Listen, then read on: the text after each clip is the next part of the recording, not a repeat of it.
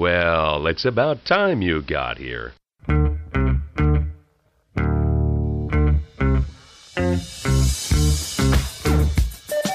TGIF, it's Mantz and Mitchell with Gary Mantz, Suzanne Mitchell. A double shot of good conversation with great guests to jumpstart your weekend. Mantz and Mitchell, you're on the air. Thank you, Eric Kramer. Hi, everybody. TGIF indeed. I'm Gary Mantz. I'm Suzanne Mitchell. Together, we are Mantz and Mitchell in your ears for the hour, and always happy once again of a Friday to be working alongside, even though we're separated by approximately 3,200 miles diagonally. I'm talking about bad boy Benny Mathers at the board. How are you, Benny? Did you have to look that up? Yeah, no, I have we several drove times. Oh, so you, Yeah, have, we, we drove it. you have a factual right. number then. Okay. Wow. I just love our diagonal connection.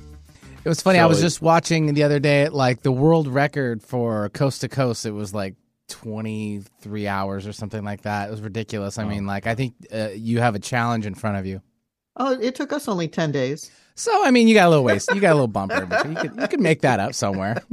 Yeah. You want to talk about togetherness? Suzanne Mitchell and I, I won't say blissfully because, you know, we had our issues about you should have turned back there. Don't tell me.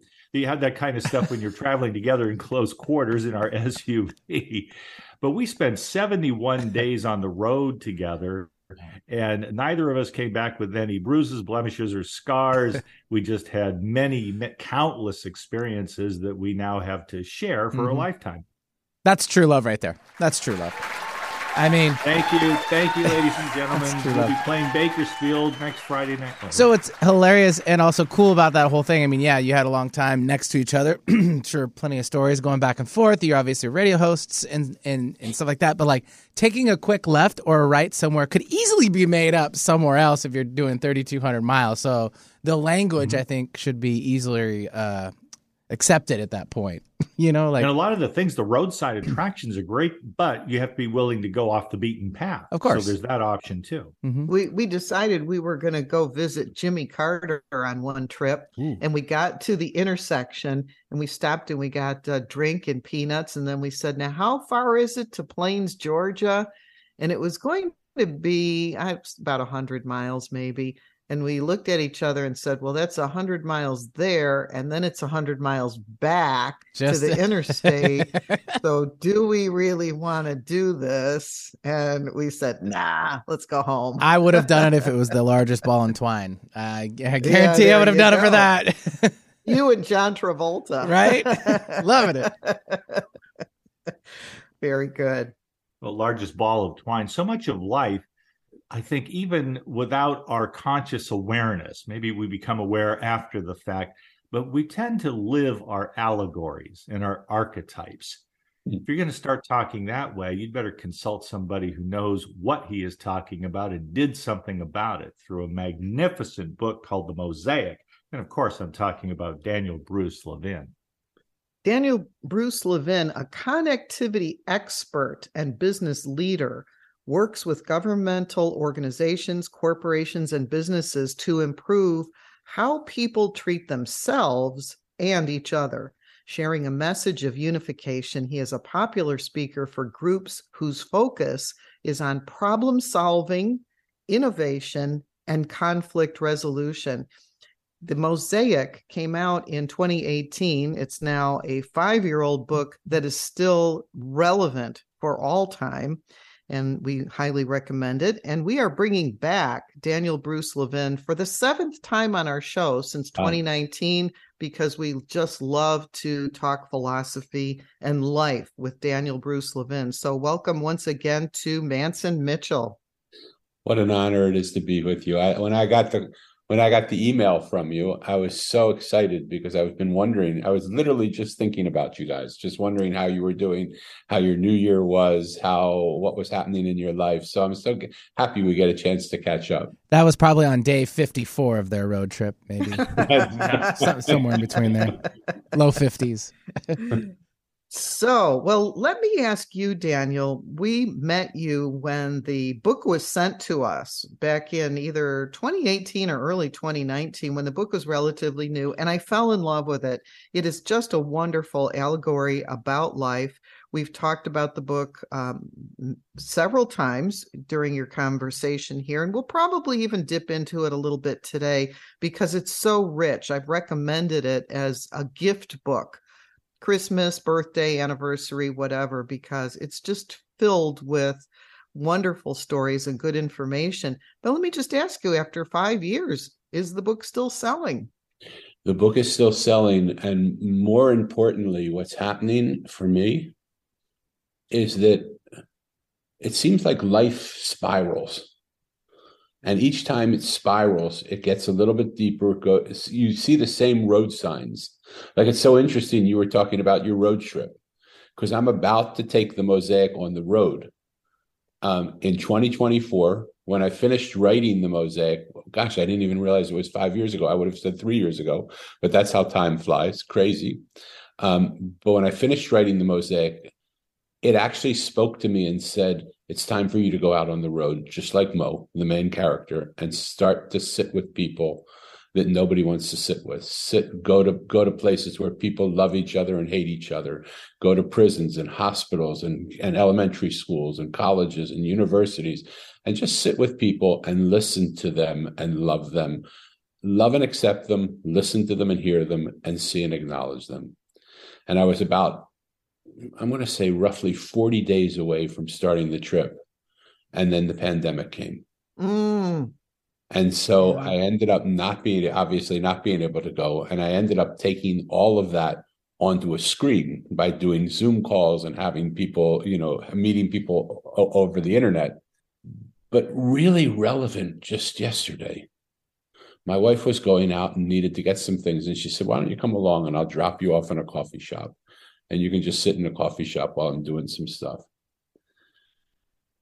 And I realized how long it's been because my body has been acting up. I have a, a, lot of pain in my body, and my body's been acting up, and I haven't really been able to go out too much. And it's sitting in that coffee shop, I realized how invisible I had become. Like I'm very visible uh, through a screen. But in that coffee shop, there were young people studying and gr- groups of four or five people coming. And I thought, this is exactly like what I'm going to do on my on my trip. And if I am if I am irrelevant in a room like this, why being in a different city will I be more relevant?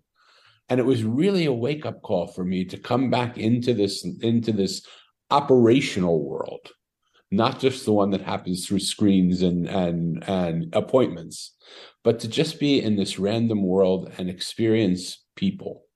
And so I just sat and I just watched and I sat and I listened and I sat and I just, uh, and over a course of time, you know, I was only there for about an hour and a half. But over the course of the hour and a half, I started to see people checking me out, me checking them out. And suddenly conversation started. But but the barriers that that we have now that i have that i was surprised to see that i have from just living a life through a screen it was like wake up. It's like here's reality here people. And it's easy when it's people you know or when you go some like when i go someplace with my wife it's easier to interact. But i just went and i sat in a, in a corner because that was the only table that was available and i'm sip, sipping my coffee and i'm making some notes as to what I want to do. And I found the entry point into people's lives was more difficult. People were more protected, more guarded, more, more amongst themselves. And the world that I had known when I when I was first going to go out, which was just more inclusive, at least in this one moment in time, was not that way. And I realized gosh, I've got to get my mojo back. You know, because uh, I'm going to set out in 2024 on a one on on a world tour to bring love back into the world. So I'm calling it the World Love Tour. And I'm going to go all around the world. And I'm to I'm hoping to have uh, sponsors sponsor it so that I can I can take, uh, I'm thinking of going in a Volkswagen electric bus and just going around, driving around and stopping along the way and being with people and lighting little fires of love Doesn't matter if there's one or two or three or four people. It doesn't matter. It could be a hundred people. Could be one person. But just lighting this that that area up with love, and allowing those little fires to start to spread, so that one fire starts, and then ten miles there's another little fire, and there's another little fire, and pretty soon we have a raging fire of love that starts to spread around this world, because one of the things that I'm really feeling and this is mosaic driven. We have an option. I have an option in every moment of time to choose the world that I want to connect to. Because a piece has many different entry places. Each piece you can connect at the bottom, your corner, you can connect the top corner, you connect along the side. You have lots of opportunities to find connection places. And I find that the world often connects to places of disharmony rather than harmony. I find that it's easier somehow to disagree and fight with people than it is to love people. And I don't believe that's true. So slowly, one by one, by a hundred, by a thousand, by a million, I want to go to where people are and just be with them and just allow the moment of that uncomfortableness of sitting in that cafe, having no idea how to access anybody, become that moment where access just naturally happens. And I'm so excited. You know, it's interesting. I wrote down what you said choose the world I want to connect to when yes. Gary and I were talking about the show today and, and preparing for our interview with you, one of the things that came up strongly for the two of us, and it has to do exactly with what you said choose the world I want to connect to. I believe that in the world of illustrators, that is depicted uh, no better than Norman Rockwell who depicted America as he wished it would be. Yes. And and I have often said Daniel that I felt that Norman Rockwell actually in many ways did a disservice because he presented this ideal America where the soldiers were heroes they weren't coming back uh, disabled and with PTSD. He he he he showed everybody sitting around and praying at the Thanksgiving table rather than people fighting at Thanksgiving. I mean, the things that he showed were always the ideal. And when we compare ourselves to the ideal, we just fall short almost all the time. Yeah and yeah. and so you know it i think that life in the united states especially more recently is more like modern family mm-hmm. where where people are very diverse very different multicultural it's not the way norman rockwell predicted it and so that was one of the things that we wanted to talk with you about today and it's interesting that I see the same thing in Norman Rockwell that you're talking about, choosing the world I want to connect to. And I would say Norman Rockwell wanted to connect to the world that he was depicting in his uh, Saturday uh, illustrations. What was the name of the magazine? Evening Saturday Post. Evening Post. Evening Post. Yeah. So so I think I think that there's that similarity. Do you sense that yourself with him? Uh, yeah, I love what you just said, and, and I love the cautionary um, guideline that you gave me because clearly, um, Norman Rockwell was the, in 1950s, right?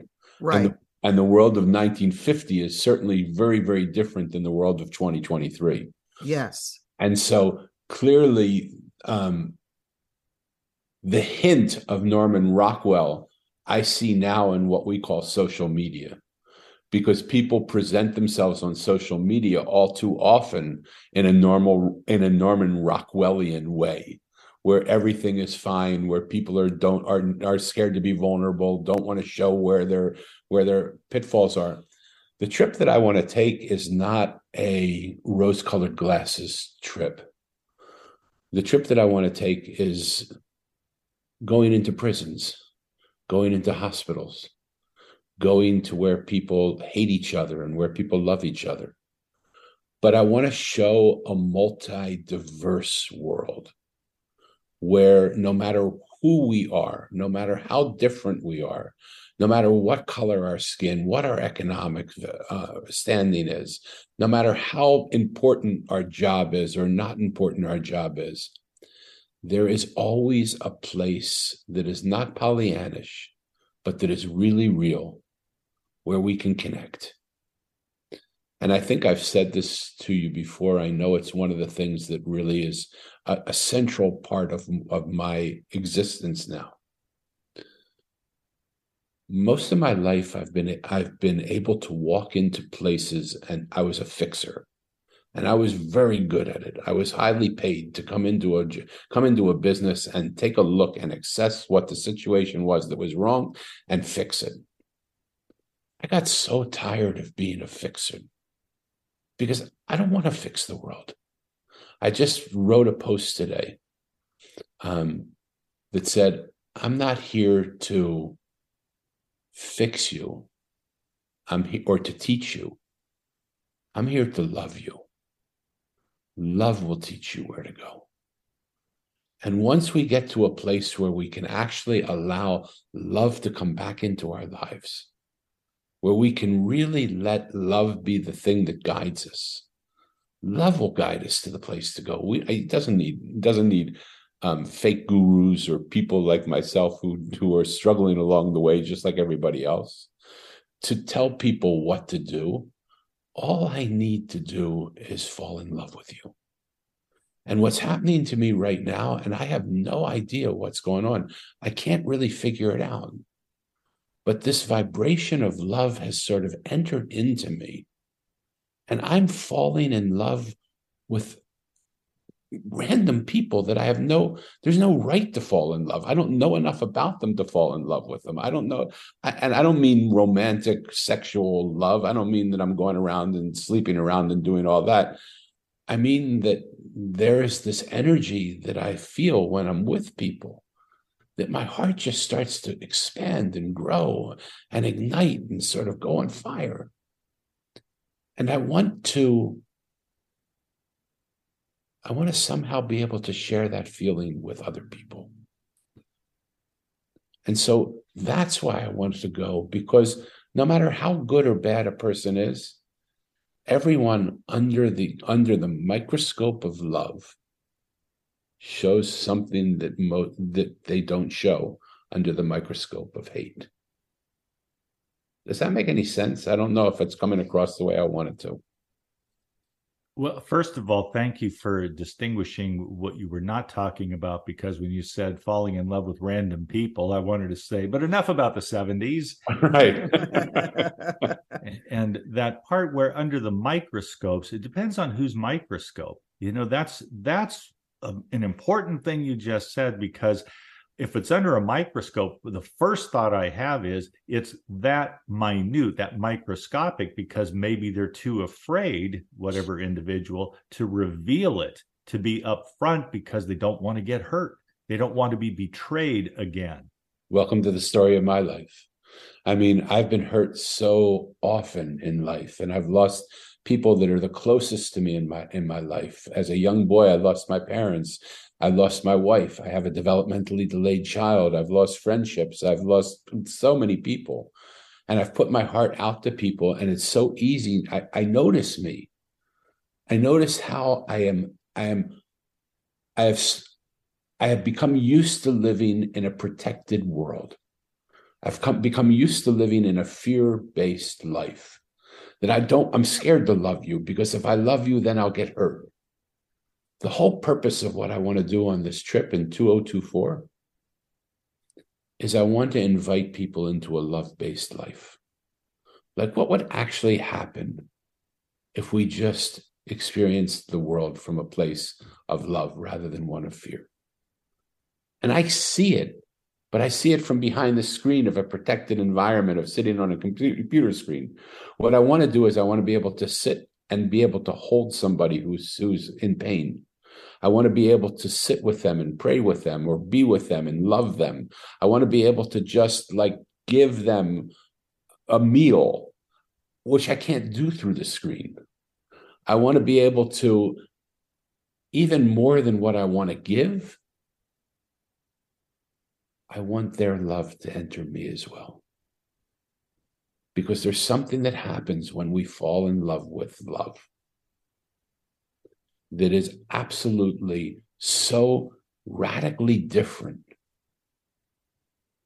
And when we love and accept people, listen to them and hear them and see and acknowledge them, what I, and when I do that for myself, suddenly what happens is all my walls come down, all their walls come down, and we have what's called intimacy. Intimacy. And that intimacy is so spectacular. You know, it, I'm reminded, and I'm I'm kind of giggling here to myself. I'm I'm reminded of the movie Groundhog Day, and it's coming up because Groundhog Day is coming up. And Bill Murray is this egotistical, self absorbed, oh, he hates everybody just uh, to the nth degree. And in living each day over and over and over and over and over again, you can see between the beginning of the movie and the end of the movie, he is spending his entire day loving people, yes. catching the kid that falls out of the tree, fixing the car of the women who get a flat tire. I mean, like everything that he does, he does in love. And, and he's so exhausted, he can't even chase after uh, Andie MacDowell on on the last day because you know he's just spent the entire day loving all these other people and he never gets anything back again because he just starts the day all over again and it's every day is the same.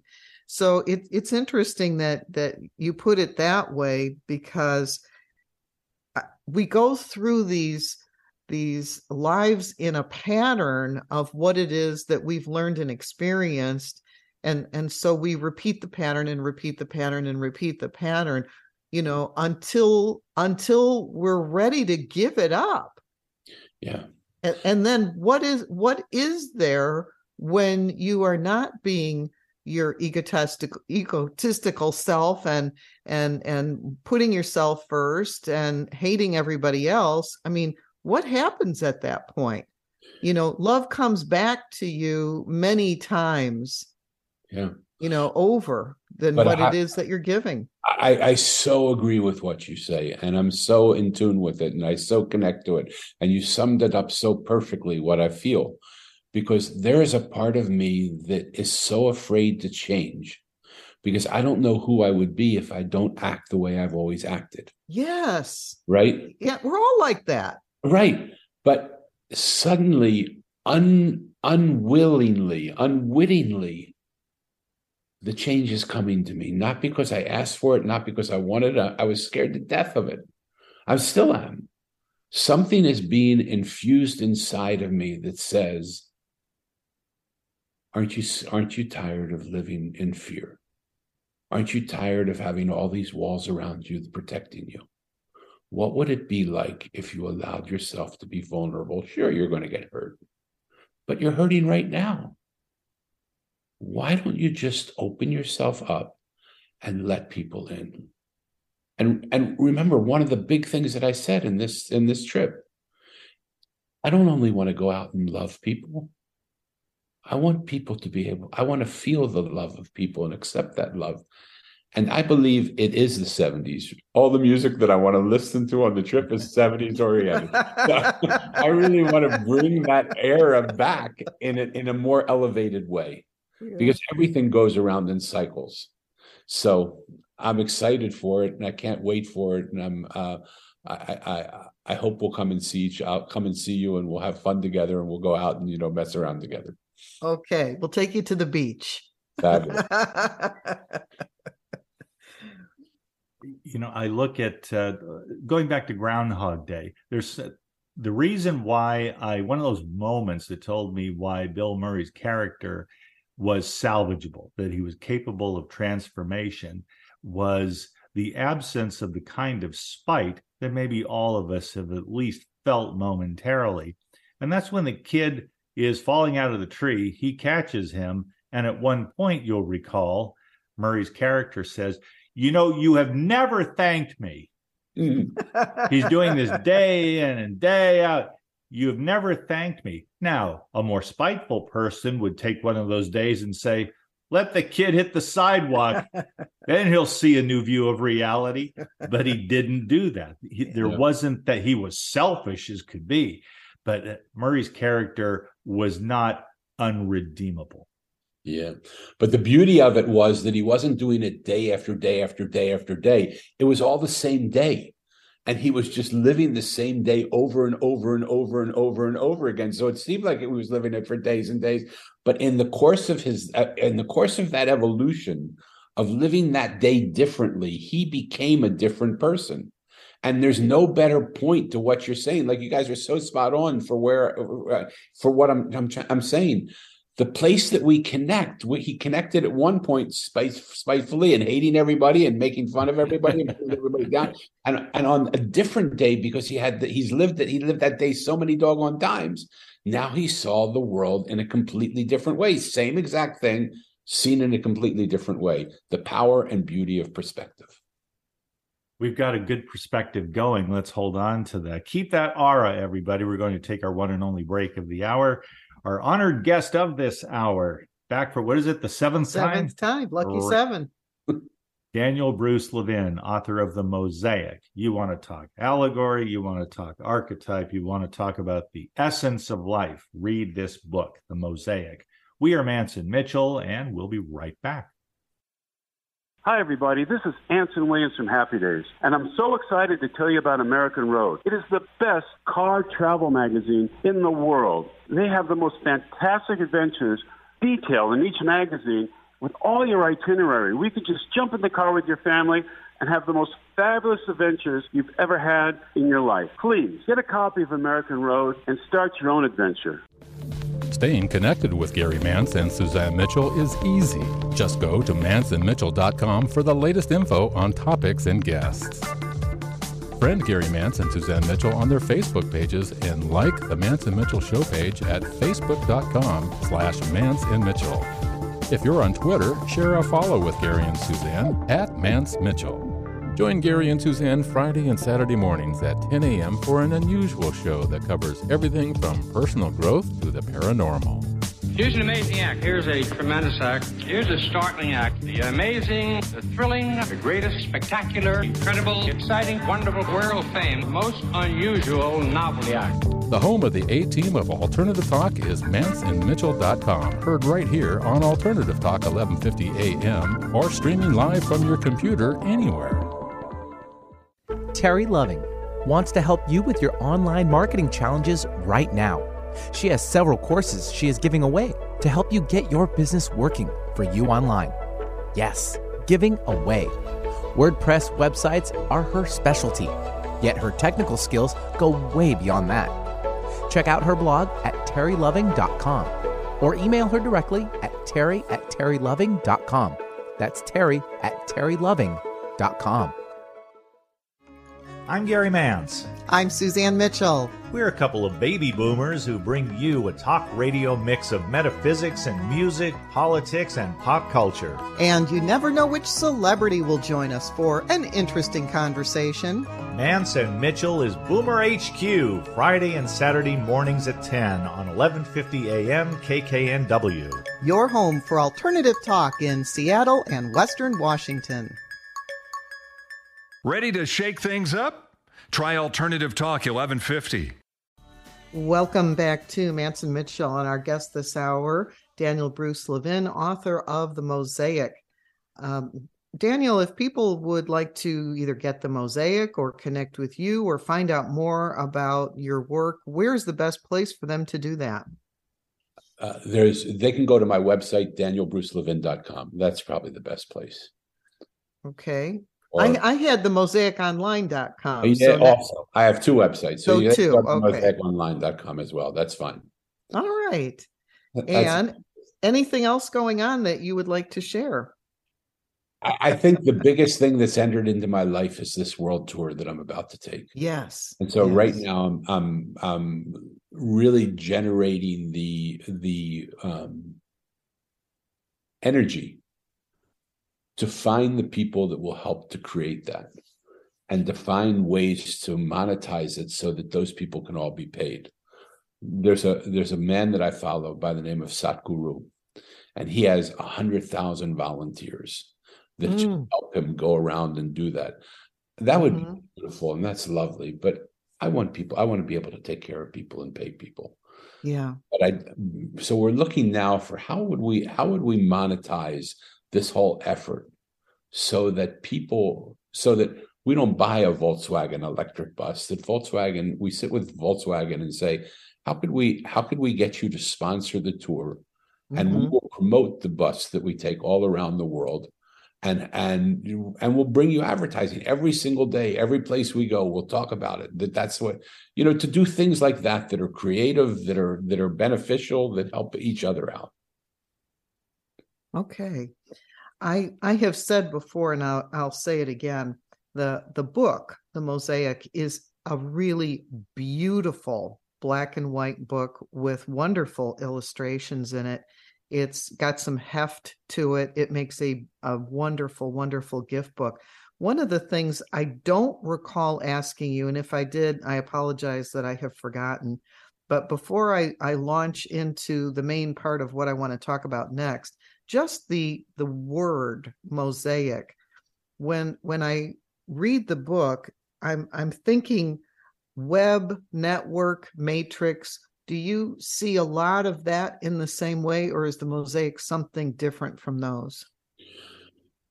Yes yes and yes. All, all, all yes to every one of the things you just asked. I, I do see it that way. I see it more and more that way. And really originally i think when i wrote it it was that no no interaction no thing nothing that happens stands on its own. It's all connected to something else. And seeing the world from a connected point of view where we where no man is an island like john donne said or that no situation happens independent of any other situation or that the health of my body doesn't doesn't isn't different than the health of my mind or my ability to take care of my family or the work that i do or the interactions that i have with people. That mosaic originally was the creation of all these pieces that seem like they're independent pieces happening on their own finding the connectivity of all of those things in the moment of the moment You remind me of the net of Indra. There, and you're a master of connectivity. My understanding of the net of Indra, now we're talking Eastern philosophy, is that you have this constellation, a connection of jewels that shine in such a multifaceted way that the beauty and the light of each individual gem reflects all the others. Yes, I, I, and again, I you're spot on. I, it's it's just, it's as if your mouth is speaking my words. So I love that. Um, and then there's another part to it also. In when I look at how I change, how do how does a person change? Because if you think about what a mosaic is, if if I'm a piece of the mosaic, and I'm surrounded by other pieces of the mosaic, and oftentimes those are pieces of like minded people. But in order for me to be able to change, I have to get out of that surrounded situation. And the beauty of a mosaic is it's made up of broken pieces anyway. So, literally, there are times where I have to shatter the environment that I'm in so that it can free me up from being surrounded by surrounded by surrounded by surrounded and allow me to take that one little piece and place it somewhere else in the in the artistry of the of the mosaic. And the beauty of a mosaic is that you can do that. You can take one piece from here and put it in a totally different section and it will it will create its own magic there. And so what i often want to just do is encourage people not to be trapped in the situation they're in that is not bringing them happiness anymore. So many people that I've met along the way are just doing what they're doing, which is not being happy, so that they can continue doing what they're doing that doesn't make them happy. Like Alan Alan Watts says, there's there's no reason to continue to do things that don't make us happy. We can change. And if we have the courage to come from a love based world where we choose to live from love, we choose to love ourselves enough, to care about ourselves enough to say, I'm no longer happy in the situation that I'm in. In order for me to do to become happy, I need to change either the way I relate to the situation or change the situation. And it's possible in in the mosaic i i do not want to read the entire contents because it's rather long but i want to read a little bit of the chapter titles for my question. Some of the chapter titles are the mortician the road worker the juice man the traveler the wise one the street artist the blind woman the trash man the mirror maker the flower girl and about a double more uh, of those. And in in the mosaic it it seems like each one of these interactions is a piece of the mosaic and when in the first chapter i don't think i'm going to give the whole book away by telling that uh, the traveler's father passes away mo this young 13 year old boy. And and the father comes to him in a dream and says what you need now i cannot give you.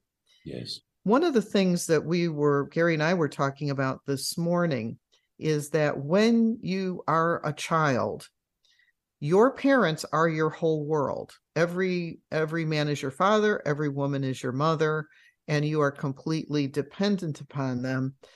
In this case, when the father says, What you need uh, now, I cannot give you, is the boy entering into adulthood and looking and finding what it is he needs to grow into a man.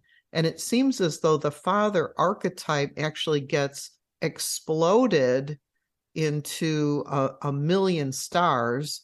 And on this journey, Mo meets the trash man, the juice man, the flower girl, all of these people that are are parts of us that what part other parts of the mosaic to do what for us so beautiful question by the way. Uh, I, I haven't ever thought through that like you have.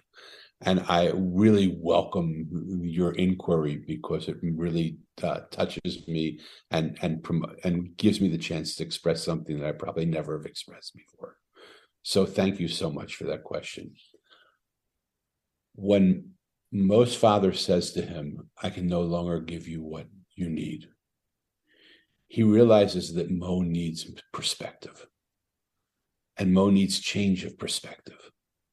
And he needs to be able to meet other people that have different perspectives. It was a it was a big task of mine to write a book about common ordinary people to write about the ordinary in a way that was extraordinary. Because all the time now, people are thinking, what is your superpower? And I need to be this extraordinary human being. And I and and they I've watched myself too hold this bar to myself if I have to be like so great and I have to be so much that I really fall every single moment in it in and I'm not able to achieve that because I'm not extraordinary. I'm just a simple ordinary person. And so what instead of having these these beautiful moments i have these moments of self-loathing and hatred because i can't be the person that i want to be but nobody's asking us to be an extraordinary human being what I wanted to do through the combination of people that Mo met was say that extraordinary things happen when extraordinaries come together. And when you bring ordinary people, lots of different types together, you create extraordinary situations. And what and what does that really mean? The most thrilling moment for me that I experience in my life is when I sit with somebody and we're looking at exactly the same thing and they see it entirely different than I do. Oftentimes that would create tension and fight, and one of us would try and convince the, the other, no, you don't see it right. The way I see it is correct. I rather say, oh my God, will you take a moment and just show me the way you see this? Because that's extraordinary. Because if I can see it the way you can see it, first of all, my scope of what I'm looking at grows exponentially. And also, it allows me to feel and experience the reality of another human being rather than think everybody has to be like Danny, which I spent a lot of time doing, by the way. But it was thankless and, and not very pleasant. And I found myself disagreeing all the time with everybody around me, trying to promote myself to this extraordinariness that I believed I had to be. And it's all just bogwash. It all just is a made up story that carries no relevance. And so I wanted to write a book that was change my life, but not by going to holy men and women around the world to ask what they've done. That's been done millions of times. I wanted to go to the simplest people on the on the world. I wanted to speak with the trash man. I wanted to speak with the juice man. I wanted to speak with the blind woman and the homeless guy. I wanted to speak with the people that nobody speaks with. And, and I wanted to listen to them because their perspective is so rich and it's so beautiful. And just to give you an example, I always love to speak of the trash man. So it becomes very real. When I first met the trash man, I was walking in the middle of a downtown street. The street was immaculately clean. I had nothing on me, no backpack, nothing in my pockets. And the trash truck just stopped in front of me and said, do you have any trash for me to take? And I looked at him like, What the hell are you talking about? The street is clean. I don't have anything on me. And I was just about to say, What are you crazy? What are you talking to me like about? And I realized, Oh, ho, ho, ho, ho, hold on. He isn't talking about physical trash. He's talking about do I have concepts in my head that are that are are just trashed concepts that are keeping me from being able to access things that are right in front of me that I can't see. And I thought, wow, that's a trash man that I'd like to meet often. Because, yes, I have a lot of those. I met a trash man, and, and I, am going to make this story brief. The um, the trash man of my teenage years was somebody that I never interacted with. He was a big, tall, imposing person. My brother, who was 10 years younger, used to hop on the truck and help him with the trash. they had a relationship, my brother and the trash man. And at the end of the day, they would split up whatever goods they found that weren't really trash, but somebody was throwing them out. So, you know, my brother might come home with some uh, valuable item uh, for himself from his trash man days, plus usually a couple of dollars too. Trash man paid him to help uh, pick up the trash. My brother had a very bad accident when he was 11, and he was uh, confined to the living room couch for quite a long time as he was healing up. And one day, when there was a knock on the door, I opened it up and there was that very large, imposing person saying, I haven't seen your brother. What, you know, how is he doing? And I said, Well, he had a very bad accident. If you'd like to come in and say hello, you can. And so I invited the trash man in. He sat and talked with my brother for a few minutes, and they definitely had a close relationship. And then when he left, he said he wanted to explain to my brother about workers' compensation. Hmm. And he gave him the $2 he would have gotten had he been with him on the truck that day Wow, beautiful. and left. That was my experience of a trash man. When I was a kid, I love that because when I was a kid, I used to sit on the front lawn and we had a driveway between the houses and the trash truck would come through the driveway. And I would sit on Fridays, on Friday mornings and await the trash truck. And I was just mesmerized by this truck where they would put pick up these cans and throw things in the truck and the truck would grind it up and and it was gone. And I was I would sit there and I probably sat there for four or five months until one day one of the trash men said, Would you like to come around the block with us? And I I, I thought I died and went to heaven. I said, Really? I can come with you? And I got on the trash truck. My mom was looking out the kitchen window and said, Where are you taking him? What are you going to do? I, I said, Mom, it's okay. This is like my dream. The trash man is letting me ride the truck. And she said, If you don't have him back in 10 minutes, I said, Mom, just relax because he was a different color from a different part of town, a different, you know, section. And I said, Mom, this is like a dream come true. Don't worry. I'm going to have fun. And we went around the trash. We went around the neighborhood and he allowed me to pull the lever that got the truck to grind. And I just fell in love with that man. I felt like this was the most important day in the life of a of my childhood where I could take the trash of another person and grind it up so that it's nothing and that it was invisible. I think that was such a significant event in my life that as I grew older, that became the work that I did, not on a truck, but in the work of organizations, in the work of businesses, in the work of relationships. I literally found a way to find the trash that was keeping people from having the life that they wanted, which was keeping me from having the life that I wanted, and grind it up and take it away. Now, is the trash man, would you find him in any temple or synagogue or church or, or mosque giving sermons on any particular day? No.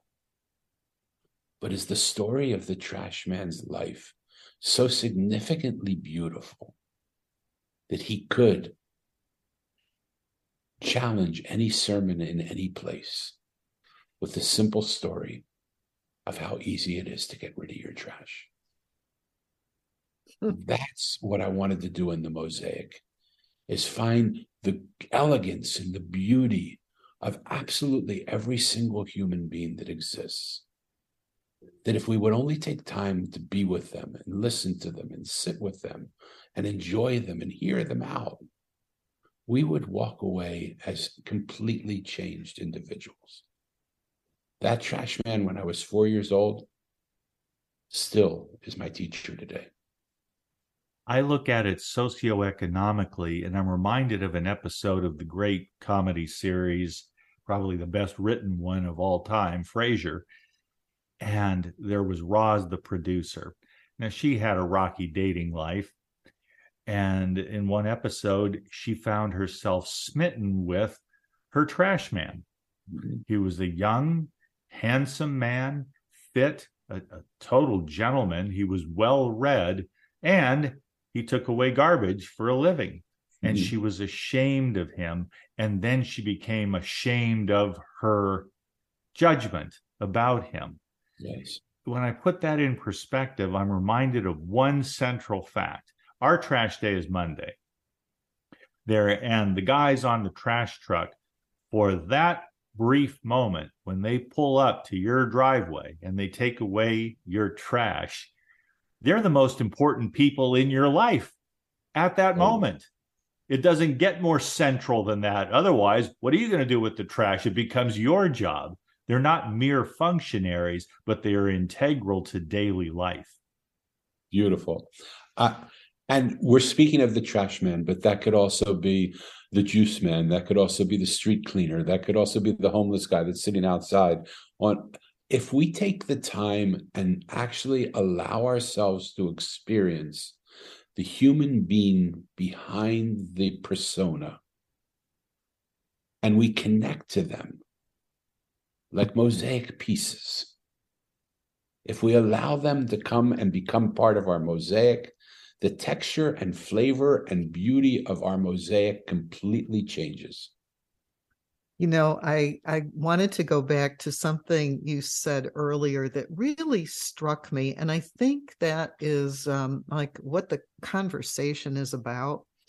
When we are a piece in a mosaic, we have other pieces around us that we are very familiar with, and other ways of and ways of being that we're very familiar with because we know we have the blue color above and the red to the right and the green next to us and the yellow below us and you know we know what all of those are. But to remove ourselves remove our piece from the mosaic and put it in another place gives us an entirely new perspective not only about the other colors and the other placements in the world, but also it gives us additional experiences. And I think that we get a little stale when we, we are surrounding ourselves entirely with the same people all the time and never changing. There is a stuckness about that which doesn't allow our soul to advance. A billion percent. And isn't that what's called innovation? When we allow ourselves to no longer see the world the way we've always seen it, but allow a new world to come in. And just imagine this like it may, it's only in the English language that probably it happens, but how beauty, beautiful that P I E C E, peace, and P E A C E, peace sound the same, even though they're completely different conceptual things. So when you take your PEACE out of that mosaic and put and bring that PEACE to a different place, what does that do? Like we get comfortable bringing our peace to where it's peaceful. But how comfortable are we uh, bringing peace to places that are not peaceful? Part of the reason why I'm going on this tour is I want to go to places that are not peaceful and see what the effect of one person might be able to be. And will peace be possible by taking the PIECE of me and the PEACE of me and implanting it in a new place for a short period of time? I love that. I wish you success with that too. I love the idea that people can gain from their association with you, even if it's indirectly. What if a bunch of electric buses get sold because of this tour? That's really, in a literal sense, putting it out there. I hope someone in high places sees the value of your idea and of you yourself, Daniel. Thank you so much. That's so kind of you. I I feel very, very, very blessed. And I feel like like when I start to live a love-based life, where and I trade in my fear-based life, and I allow love to guide me, I believe it will take me to all the right people, all the right places, all the right situations. And I believe selfishly, I will become a different person. I want to thank you for being part of that trip already right here with you. I feel so much love for you and so much kindness to you and so much gratitude to you for having me on now seven times. But even this time, it felt like we went places deeper than we had before. Yes. Yes. So and we'll, we'll, have, we'll, do it for number eight too. We'll have Thank you for ourselves. being with us. Anyone interested? Frasier, season nine, episode five. Love stinks. and on that note, we thank you for joining us. Have a wonderful weekend, everyone.